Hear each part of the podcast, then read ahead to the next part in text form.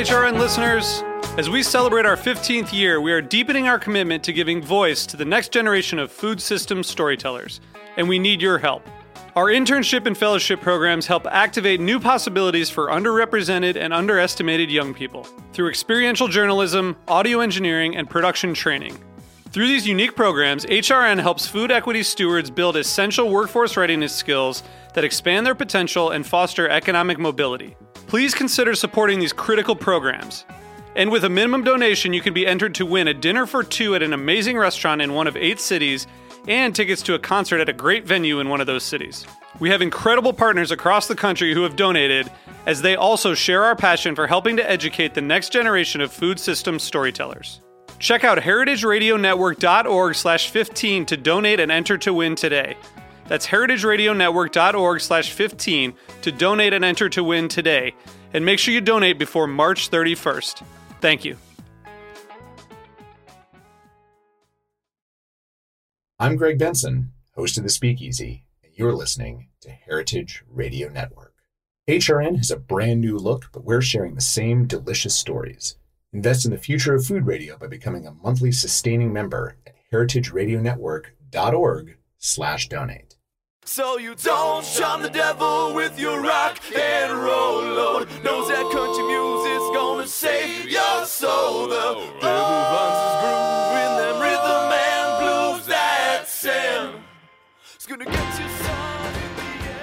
Welcome back to The Speakeasy. My name is Greg Benson, flying solo here this week. Uh, Damon and Sother are still recovering from the long 4th of July weekend. As far as I know, they still have all 10 of their fingers. Saw Sother on Monday. He's still in one piece, more or less.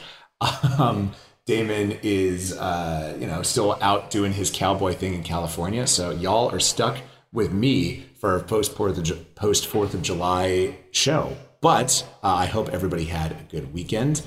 Hope you all got some time at the beach, got some time to just kick back and relax, had some time with family, and also just sort of. Um, I don't know. We said this around Memorial Day, but enjoyed uh, a little smidgen of normalcy within reason. You know, because the world isn't entirely back to normal yet, despite the fact that to-go cocktails have been taken away. You know, our staff uh, staffs everywhere are still working super hard. We still have all of those, at least in New York City, nice little outdoor hutches, which means everyone has to walk farther in more heat.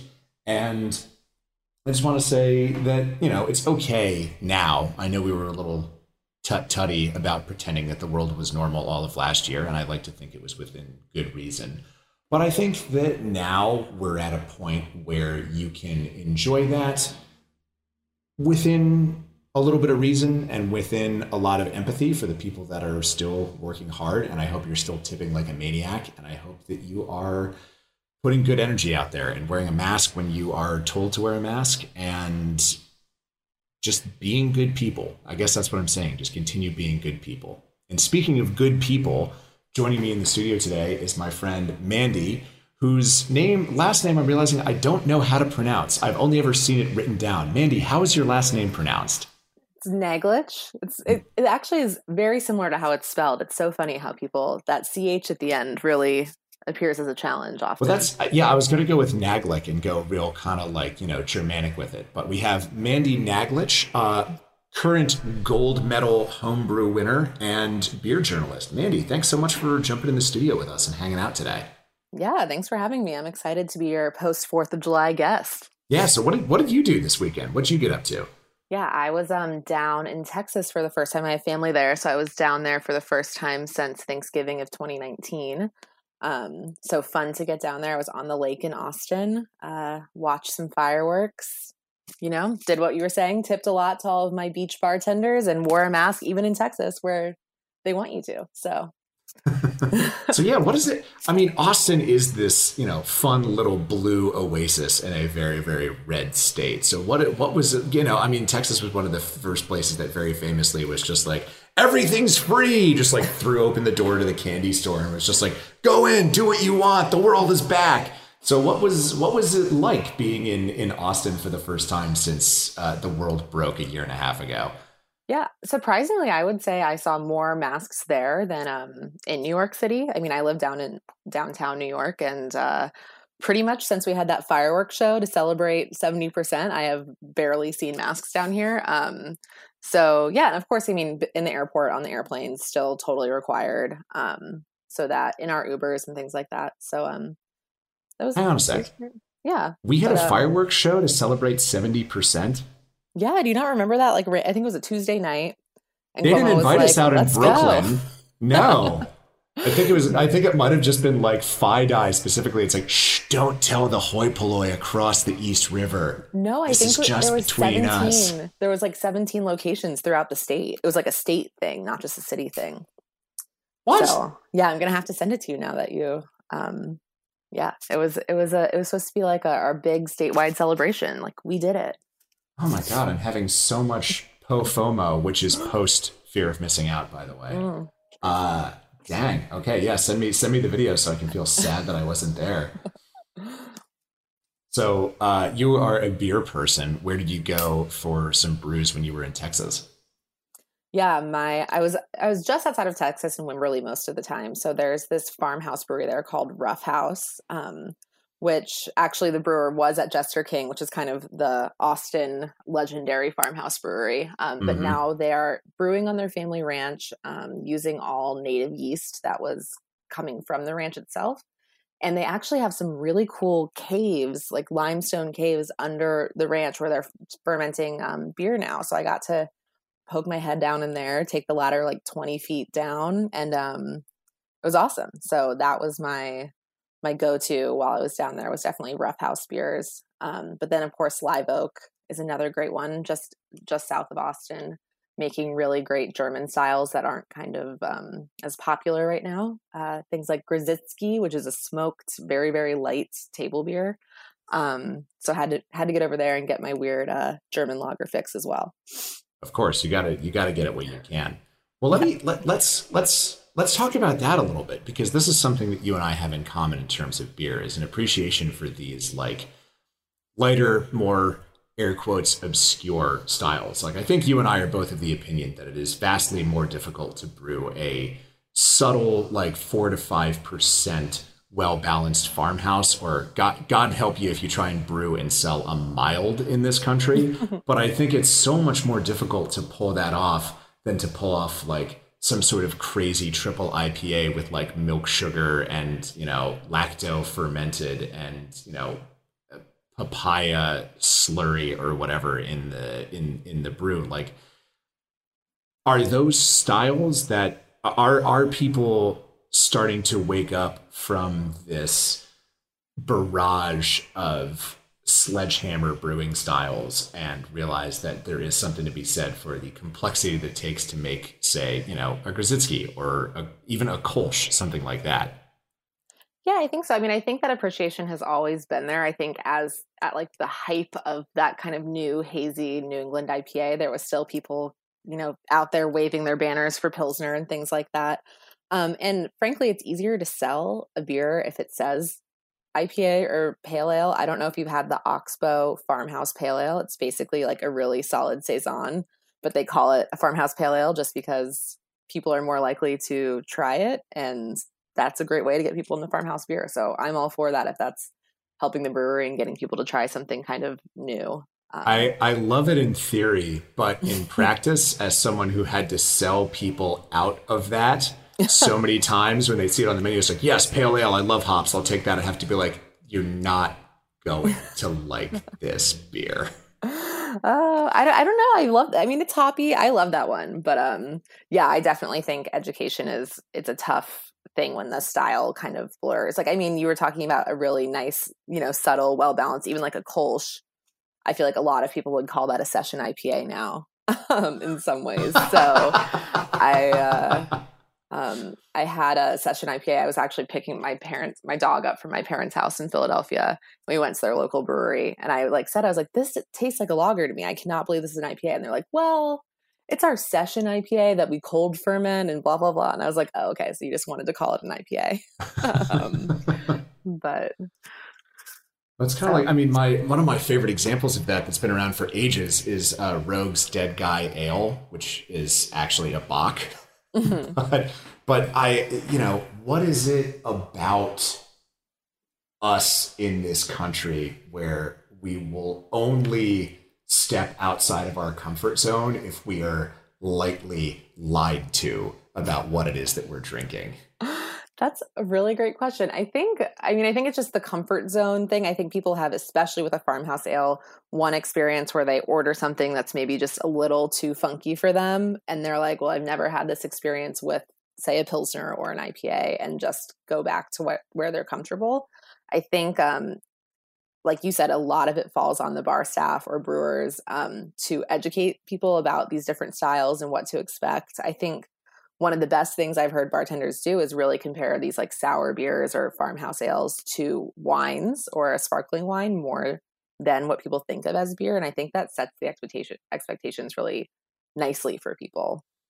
Um, because yeah, I think people when they think beer, they think like they're comforting kind of thing that they know and just like hanging out and having something that they don't have to think too hard. And some of these styles, even a dark mild, you know, if it's your first one, um, takes a little brain power to kind of understand what's going on. So, well, yeah, you have to you have to relate to it a little bit more. Like, I mean, that's the thing about. I mean, you know, and I I I love I love IPAs. I have a four pack of money in my from Barrier in my fridge right now that I'm super pumped about because it's very fresh and it's good, but it's not a particularly subtle flavor and I think that you know you there's something nice about something that is in, so intense that you don't really have to engage with it on an intellectual level.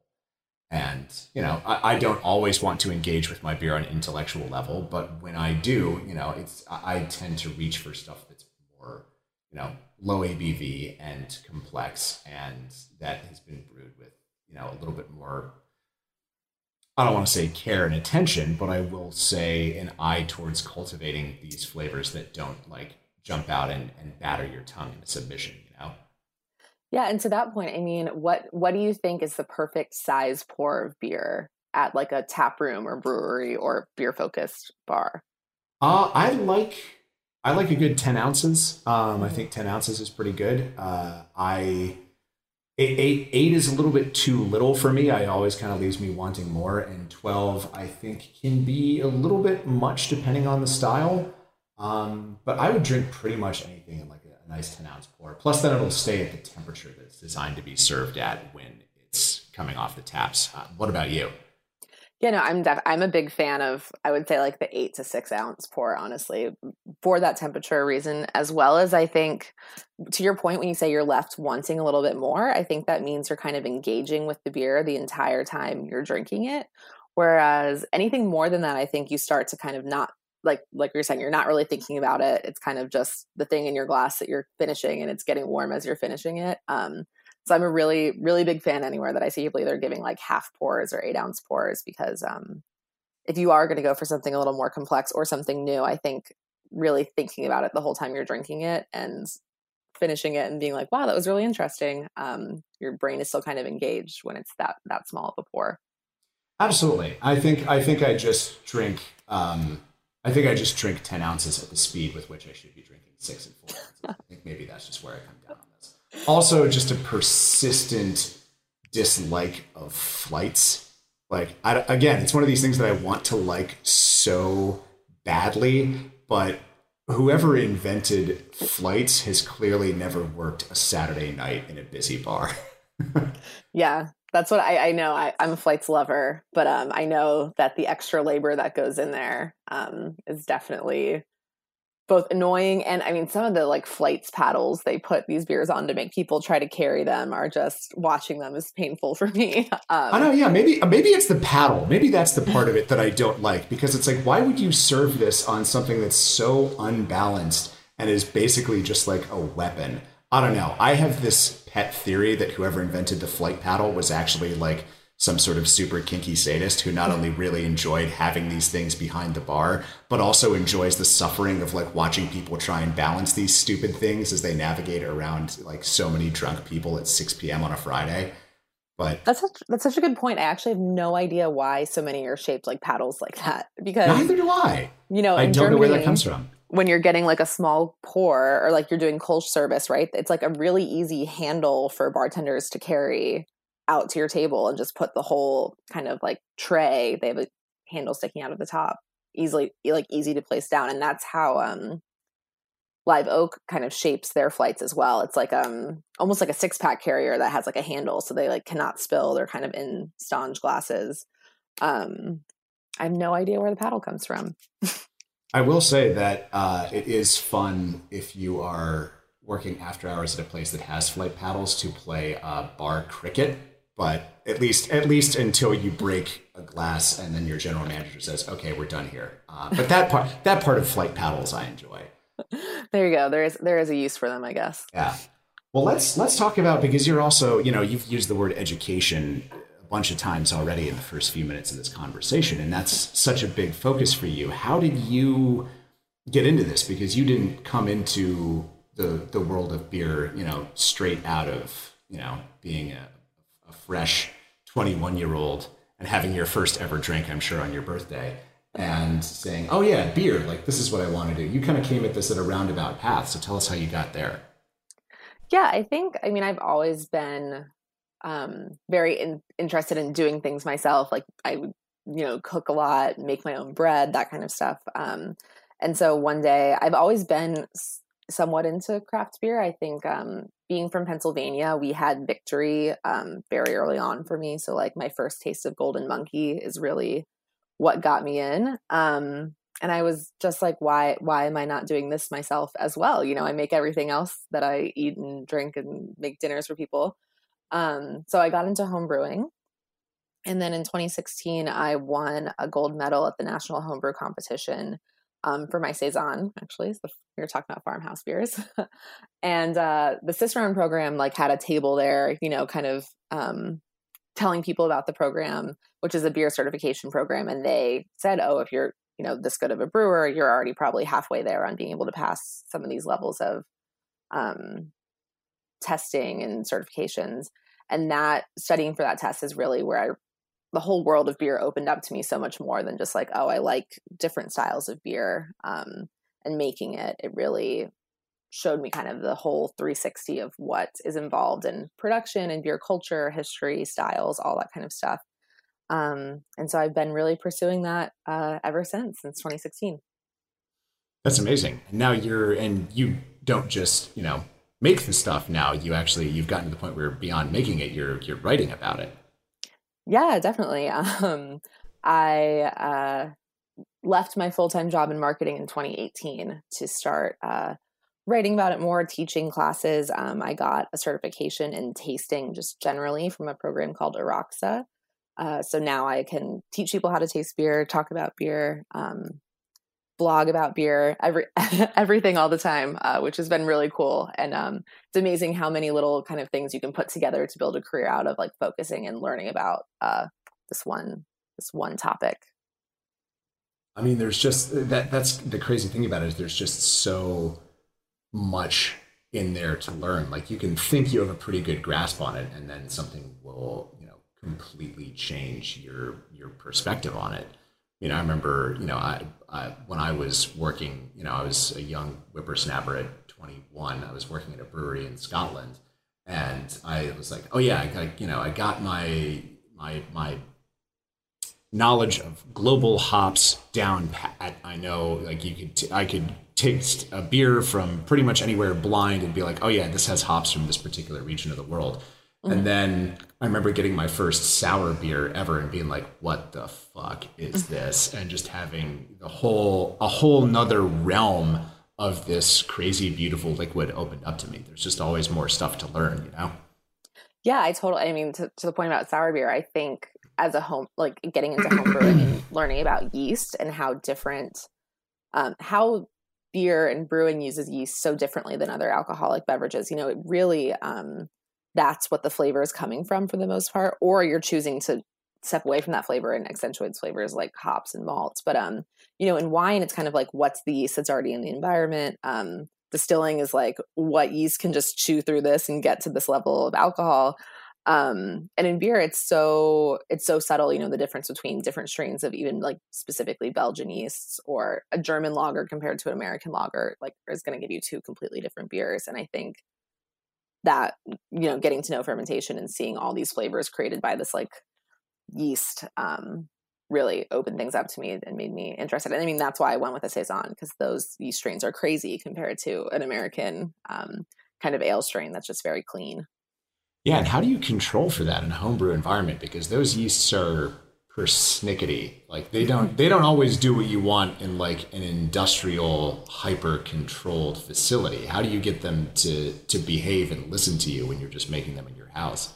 I mean, I have a, a very, um, I would say, both sophisticated and like not sophisticated system. I, I pulled everything out of the inside of a mini fridge, like all the shelves and things, and I use that as my fermentation chamber. But it also has a heating element and a dehumidifier in it um, that's hooked up to kind of like a temperature control on my wall. So I can, I'm pretty, I would say, able to keep um, my yeast under management within like half a degree, which is more than even some small um, microbreweries are able to do. So yeah, I definitely am. I know how to keep it doing what I want as far as like temperature management and um, pressure in the chamber and things like that.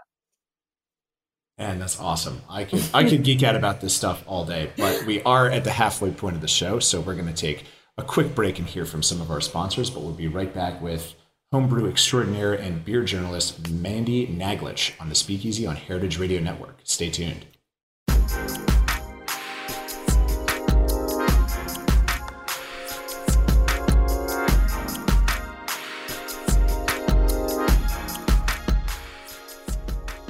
All of us here at HRN are excited to reveal the fresh new look of food radio. We may have a new identity and a new website, which is super sexy, by the way, so go check it out but we're still producing the same amazing content we've been making for 12 years. Actually, not the same. Older, more daring, more compelling stories are getting added every day to our archive of over 15,000 episodes, and we couldn't have made it this far without the support of listeners just like you from around the world. Thanks to our community of members, the Speakeasy is on the air along with 40 other weekly shows. Thanks to our community of members, Backbar is on the air along with 40 other weekly shows. Contributions from folks just like you give HRN the security we need to stay on the airwaves during, say, a global pandemic, and then reopen our studio with gusto, knowing you'll be there to support us when we come back.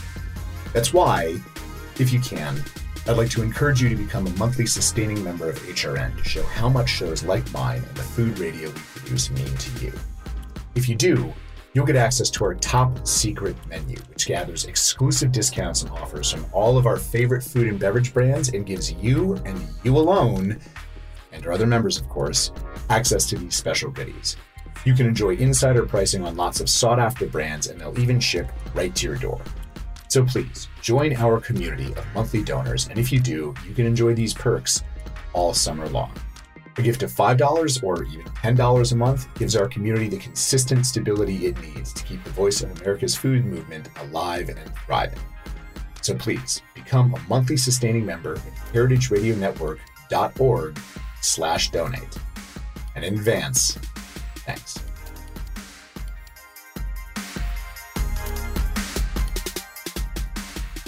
And we are back. You were listening to the Speakeasy on Heritage Radio Network. Today we have Mandy Naglich, homebrewer extraordinaire and beer journalist who just won her second homebrewing gold medal last month. Tell us a little bit about that. And oh, yeah, congratulations too. Yeah, thank you. I mean, this was definitely a, a surprising one for me because I was entering some different styles. Um, but I got it in the uh, Imperial Stout category, which is a huge, it's one of the top categories at the National Homebrew Competition, which already has 5,000 entries. So um, it's like a big category of the biggest competition. I believe it's the biggest homebrew competition in the world. So definitely really excited about that. And it's a recipe I've been messing with for a couple years. So happy to see it come out. That's amazing. Yeah. It's, I, I mean, I feel, I feel bad for shitting on imperial styles for like the first half of this show. I didn't know. I, I, I actually didn't know what you wanted for. I figured it was a, a saison again, but I guess this is kind of like, you know, the people that have been brewing double IPAs for a while now are kind of like fucking around with these kind of lighter, more easygoing styles. Is this just kind of the opposite for you? Like you started doing farmhouses and you're like, all right, now it's time for me to mix it up and do an imperial stout. Yeah, I um so in 2018, I actually got a silver for a Belgian Golden Strong. So I kind of have been like, okay, Belgian yeast, I've I've got you. Um, and so the imperial stout style that I did was really more of the style uh, that was coming from England. So that kind of fruity character, um, a lot of like cherry and raisin going on, uh, as opposed to what we might think of imperial stouts in the U.S., which might be a little bit sweeter, um, maybe bourbon barrel aged and that kind of stuff. It's really um, kind of a different side of stout that is a little bit more classic and uh, English focused. I went to London a couple times in 2019 and got really inspired by those trips. So, um, learned what stout could be and when it's not American, hopped up on bourbon barrels and vanilla extract and things like that. We love our strong flavors. Yes, we do. Uh huh. So, what was the? I mean, what, what was kind of the, the flavor profile of your of your gold medal winner? Yeah, I think it was really um, focused on that kind of stouts can be super roasty and um, because of like uh, roasted barley, but that was a little more subtle in the background of mine, and it was really kind of focused on that yeast character that comes from English ale yeast, which is that like kind of dark black cherry, round, almost a little bit of like cola flavor coming through, and um, it did age for quite a while, um, almost six months. So the hop characteristic, which I was just using Fuggles and things like that because um, they're English, um, was a little more subtle. So just like a little tone of like earth in the background, but uh, really focused on that English yeast character, which I'm excited that the judges liked because uh, I I entered this one as well in 2019, I think, and it got ripped ripped pretty hard. So uh, Wait, definitely so the, improved. The exact the exact same recipe and no, and just with from... this yeast, with the, oh, okay. like the idea of it being super yeast forward, and they were like, "This is totally out of balance for like a stout." Um, I typically don't lean toward super malty flavors, um, so had to to learn to kind of balance what I like with what fits the guidelines and what they're judging for. Hmm. Well, I mean, but that that also, you know. It, it would have been funny if it was the exact same beer and it got ripped apart and then two years later won a gold medal. But it also wouldn't surprise me because tastes change so fast in this beer world that we mm-hmm. live in, you know? Yeah. I mean, the one thing about, I would say, like homebrewing and the BJCP is they don't change as quickly as uh, what the actual industry um, does. You know, the Brewing Association puts out new guidelines that they're going to judge GABF, which is the Great American Beer Festival, against every year. They change the guidelines to kind of what taste and what the market is um, trending towards. Whereas BJCP, we haven't gotten new guidelines since I believe 20, 2018. I was going to say 2015, but I think it's 2018. So, um, you know, they've made a couple addendums. Of course, there's a hazy IPA category now, but um, really it's it's it's slow moving and they really focus on kind of these classic styles that beer was built upon around the world. So what do you and i suspect i already know the answer to this question but what do you think is the better approach and what approach should we take with beer? Should we take that more kind of classic like this is how it was always meant to be? Like this is you know the, appreciating this beverage for the way it's been for millennia or should we go with the sort of tech world move fast and break things mentality that definitely seems to be you know some of the the hottest sexiest breweries out there adopting? Yeah i think i mean i think it's probably a balance like as as everything there probably should be balance there but i definitely credit the bjcp for a lot of these cool um, kind of historical styles coming back. I even would say things like Gose, which are now quite popular. They definitely aren't as classic as they're described in the BJCP, but I don't think a lot of brewers might even come across these styles or think about them without these guidelines existing that have kind of been um, like the rule book for brewing. Uh, and so I think they deserve a lot of credit for keeping these things around and um, they could definitely update a little bit, but uh, you know, beer's been around for a really, really long time. And as as much mm-hmm. as we think hazy IPA and is everything right now, um, we'll see how long it lasts and what what happens next. So well, and you and I, I think, share an affinity for a style that kind of came out came out of nowhere and seemingly disappeared just as quickly a few summers ago. But the Brut IPA, which I think is a kind of really nice uh, marriage of those two ideologies, where it's this, you know, it's a new way of thinking about a fairly Americanized version of the IPA style, but it's also super bone dry and very heavily carbonated and almost kind of drinks like a like a dry sparkling wine, which I think is a nice sort of marriage of those two uh, approaches to this beverage, wouldn't you think? Yeah, and I think something that's cool about Brut IPA is what really allowed it to be what it is, be so dry like that, is the use of an enzyme that goes in and breaks down some more of the malt sugars that yeast wouldn't be able to break down themselves, or you can't break down through enzymes um, in the mash just through heat. So it's it is like a nice combination of it's almost a little more like that classic American West Coast IPA, but with this little technology bump that allows it to be super dry and effervescent like that. Um, so yeah, Brut IPA, awesome. Not enough out there. I actually had one when I was in Austin at Real Ale. They're still making one called Moonwalk because it hits zero gravity. So space pun there. Uh, that hit me in the funny bone harder than I expected. That's good. I like that. Yeah. Well, let's. I mean, let's talk a little bit about. Let's let's uh, try and predict the future, which is always one of my favorite things to do on this podcast because I'm wrong so very often.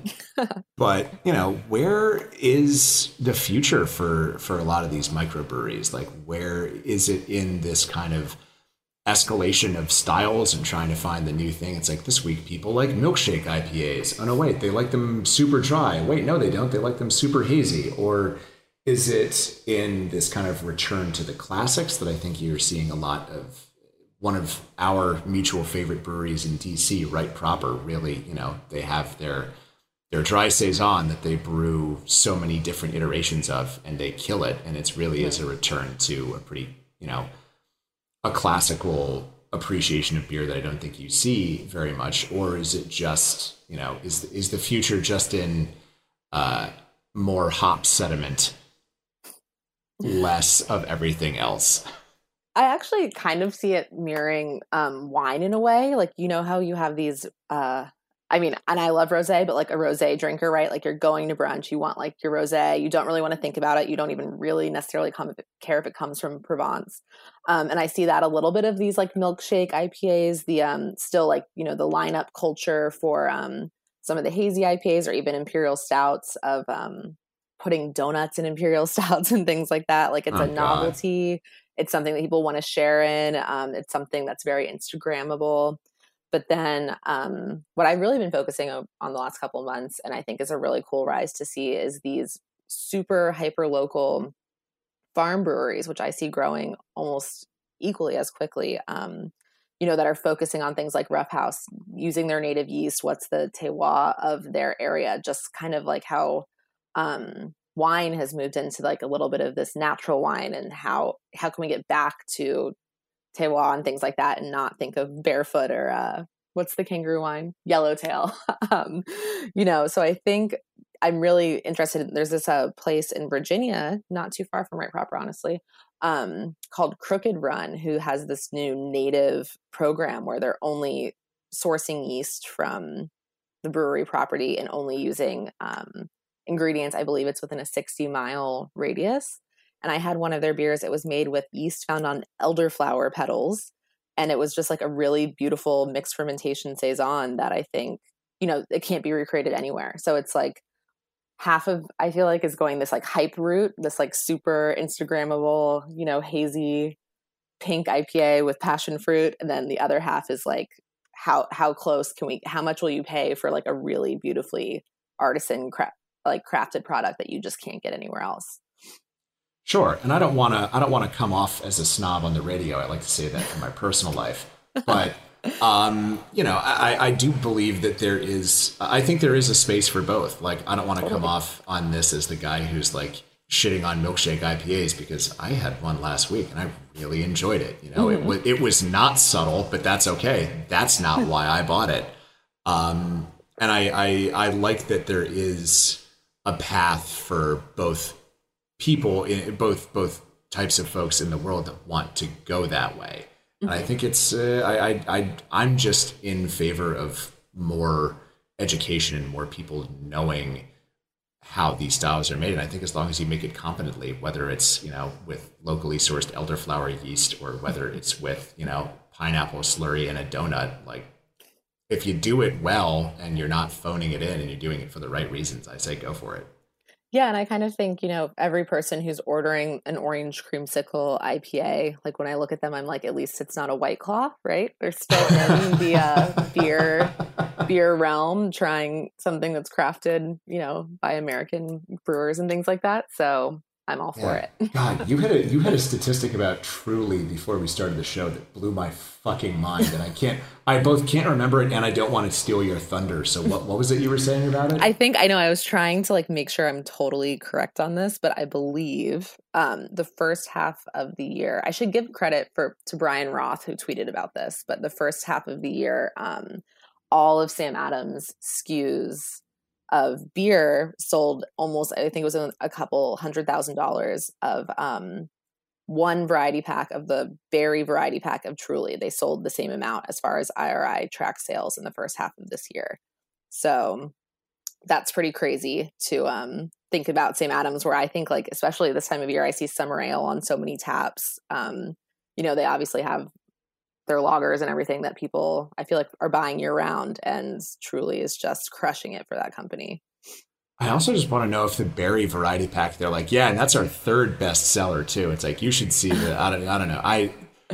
I don't even pay attention to the flavor. Honestly, to me, it's just colors. Like when I reach for a, if I if I'm in a situation where I'm reaching for hard seltzer, it's like I think it's time for an orange one. Yeah. Yeah, they're like popsicles. Yeah, exactly. It's like the fla- the flavor is immaterial. It's just like, mm, yeah, that tastes blue. Mm-hmm. Um, but yeah, like I would love it if if it's like, yeah, and that doesn't even sell as well as our other top three best sellers too. Yeah, and I mean I can't even imagine things that like aren't, you know, on shelves and variety packs like bars selling them. When I, over 4th of July I saw many a bucket of uh hard seltzers that are sold by the bucket. Um so Uh, so you've got that on one hand, and then you've got limestone caves on the other one. Like, I don't want to leave without picking your brain about these limestone caves that you were in over the weekend in Texas. hmm Yeah, I think it's really cool. I mean, one of the things that I definitely wanted to do when I was traveling in 2019 was like go to the Pilsner Urquell caves where Pilsner Urquell's been made for re- forever, centuries. Um, and it's cool to think that we can use this like traditional technique and somewhere like Texas where you aren't necessarily thinking of lagering things cold underground. Um, and it's totally possible. So I think going back to those techniques and just what how a barrel of beer breathes differently underground in um that kind of temperature and environment so different than lagering it you know using glycol or chilling it down using technology um i think is really cool and i think we'll see more and more of those techniques kind of come to the surface as these smaller hyper local focused breweries start opening and seeing what they can work with on their land Sure, sure. And it is, you know, I mean, yeast is a living organism, and living organisms aren't designed really to live in, like, you know, perfectly temperature controlled environments. Like, there is a certain degree of chaos that leads to, you know, the development of things like personality, whether you're talking about yeast or a dog or a human being. And I, I, you know, I haven't made it down to Roughhouse yet, but now it's on my list now that I know that they are inviting a little bit of that controlled um, entropy into their process. Yeah, definitely. And I think just the thinking about using, you know, traditional techniques, there's there isn't necessarily really a reason to do decoction mashing anymore like they had to in German lagers because our malts are so modern and modified now. But there's also people out there, you know, who are growing and malting their own malt just so they can do decoction mashing the way that it was done traditionally, which is pretty cool. That's amazing. And so you, you said that um, the brewer at this place with the limestone caves was a um, a former uh, it was a veteran of Jester King, which very famously does a lot of wild brewing. Is that something that they were using? That they were taking this whole crazy environment that they just have at their disposal? Were they using that to their advantage and doing any sort of wild fermentation down there? Yeah, so all of their yeast is um like sourced from the ranch that the brewery is sitting on. Um, other than they just started a, log- a lager program, but yeah, so that's totally like hill country yeast from their own ranch um, out in Wimberley. But he was at uh, Jester King and then went to Blue Owl, which is a little bit more of a controlled um, souring program. All their beers are sour, but they're not all. Uh, you know, cool shipped or open, naturally um, natural wild yeast fermented. God, that's so cool. I just love. I, I love that that's a thing that people are waking up to. Like, I mean, a, a cool a coolship. Actually, I'll, I'll give I'll give this to you if our if our listeners aren't familiar with a coolship. Mandy, would you care to take this one away? Yeah, so a coolship is kind of a, a device that used to be used to as the only way to chill beer, really. So it's um when everything's done boiling, they used to pump it into these giant kind of metal. I almost describe them as like a cookie sheet. Like they're very shallow and very massive. Um, so you know, only a couple feet deep, and they would pump the whole uh, wort of the beer in it to cool. And as the beer cools, natural yeast from the environment, you know, is that's in the air around us at all times, is what is getting inoculated into that wort as it lowers temperature, and that's what ends up fermenting the beer. So instead of picking your yeast like I do when I'm homebrewing and knowing specifically what flavors will be created, it's really more of a crapshoot. Um, I will say that there is like a people kind of know what what their brewery flora is like, but but um that is what makes these spontaneous, super funky, tart, sometimes sour beers um, so special is the air that's surrounding them. There's a place in Vermont called Hermit Thrush that also does cool shipping, just like places in Belgium, um, which is really cool. And we're seeing the coolship come back more and more. I would say Allagash is one that has pretty a pretty intense, popular coolship program where they've really learned how to work with that natural yeast in their environment and make it something still funky and interesting, but not so funky that people are a little turned off by it. Yeah, because I mean that's the thing that I think that again going back to the fact that we as Americans tend to dial everything up to eleven. It's like I think when a lot of people think sour beers, they think of stuff that's like you know your your Berliner Weisses or your Goses, which are not. I, I always like to put that out there, not traditionally crazy crazy sour. There's like a little bit of a mm-hmm. light. There should be a little bit of a light tartness on there, I think, but it shouldn't be like you know it shouldn't give you anything close to an actual pucker. Um, but I think when people think of wild ales, that's what they think of, and mm-hmm. bringing them down to earth a little bit and saying, no, no, no, this this is it's complex, it's lightly sour, but it's not going to just you know kick you in the teeth with acid. I think that that's uh, weirdly harder to get people on board with sometimes than like here, try this. It tastes like a lemon. No, definitely. And I think that American style sour that kind of started with places like Cascade that made that super punch you in the face, puckery, sour, um, fruited beer definitely gave rise to now these like lighter ABV beers, but still super sour, super fruit forward. Um, and that's not made in the traditional way that like a Belgian sour um, would be made. That's way more complex, has a lot more going on. Um, so yeah, definitely more challenging to the palate, especially if something in a cool ship. Sure, sure. So what what is what is next for you, and what would you circling back to our question about where the the microbrewing industry is going? What would you like to see happen next as we sort of venture into this brave new world of you know hazy IPAs and white claws? yeah, I mean, I'm I'm super excited that travel is back open. Um, I'm ready to get out there and start going to more of these like traditional farmhouse breweries that aren't in the U.S. that have been around for centuries and within the family for centuries. I'm to get out to the Belgian and French countryside in not too long, which I'm really looking forward to. But I've really been focusing on some of these smaller um, local focused breweries. I have a a newsletter called Try This Farmhouse that's just every week talking to a different farmhouse brewer.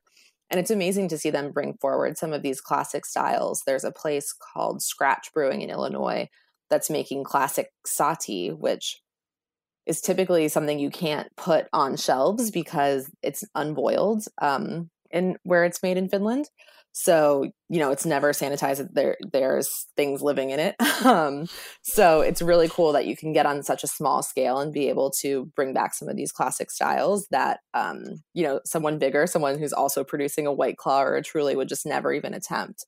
So that's really what i've been interested in is kind of digging into these really small you know places that don't even necessarily distribute and seeing what they're up to and what is keeping them inspired and then telling their story to other people so they can find out about them. That's wild. So if you wanted, if someone wanted to uh, see all of these stories and hear them go down, how what is the best way for them to follow you? Yeah, so um, my website beerswithmandy.com, and then if you just type slash farmhouse, they'll be all. There's a couple dozen now um, posts uh, with different brewers, I believe, and I'm beers with Mandy everywhere. Um, Instagram, newly TikTok. My last TikTok's actually comparing complex sour beers to kettle sours. So that's kind of funny that that came up. Um, but yeah, and I'm just really talking about all those kind of classic styles or new and next unique styles, but not so much the hazy IPAs and pastry stouts. that's that's coming in a future newsletter, or or maybe just never. I'm, yeah, I think I'm leaving that up to some other people who are definitely, you know, there are definitely people out there who specialize in that, and that's just not something that I have a focused on. I really love the classic styles and getting people to try something new um, that maybe isn't as easy to get in a bucket on July 4th. Everything that's old is new again, There you go. Uh, well, Mandy, thank you so so much for sitting down with us and uh, giving me an opportunity to geek out about beer for an hour today. I I, I will always always love uh, chatting about you know just one of one of my absolute favorite beverages of all time. It's great. There you go. Thank you. Yeah, thanks for having me. I'm always excited to geek out and talk about cool things that are happening in beer. Ah, nerd stuff. I love it. totally. Uh, well, that's going to do it for us this week on the Speakeasy. Thank you so much for listening. If you want to tune in to the more than 40 weekly shows that are happening across the network, which let's be honest, who doesn't? You can go to heritageradionetwork.org. Check out our brand new look as of yesterday. It is quite sexy. I encourage everyone to go and see what is up with that. And as always, if you would like to become a member, feel free to go to heritageradionetwork.org slash donate. Until next time, everybody. Cheers. So you don't shun the devil with your rock and roll load. Knows that country music's gonna save your soul. The devil runs his groove in them rhythm and blues that send. It's gonna get you some. The Speakeasy is powered by Simplecast. Thanks for listening to Heritage Radio Network, food radio supported by you. For our freshest content and to learn more about our 10 year anniversary celebration happening all year long, subscribe to our newsletter. Enter your email at the bottom of our website, heritageradionetwork.org. Connect with us on Instagram and Twitter at heritage underscore radio. You can also find us at facebook.com forward slash heritage radio network. Heritage Radio Network is a nonprofit organization driving conversations to make the world a better, fairer, more delicious place. And we couldn't do it without support from listeners like you. Want to be part of the food world's most innovative community? Subscribe to the shows that you like, tell your friends, and please Join the HRN family by becoming a member. Just click on the beating heart at the top right of our homepage. Thanks for listening.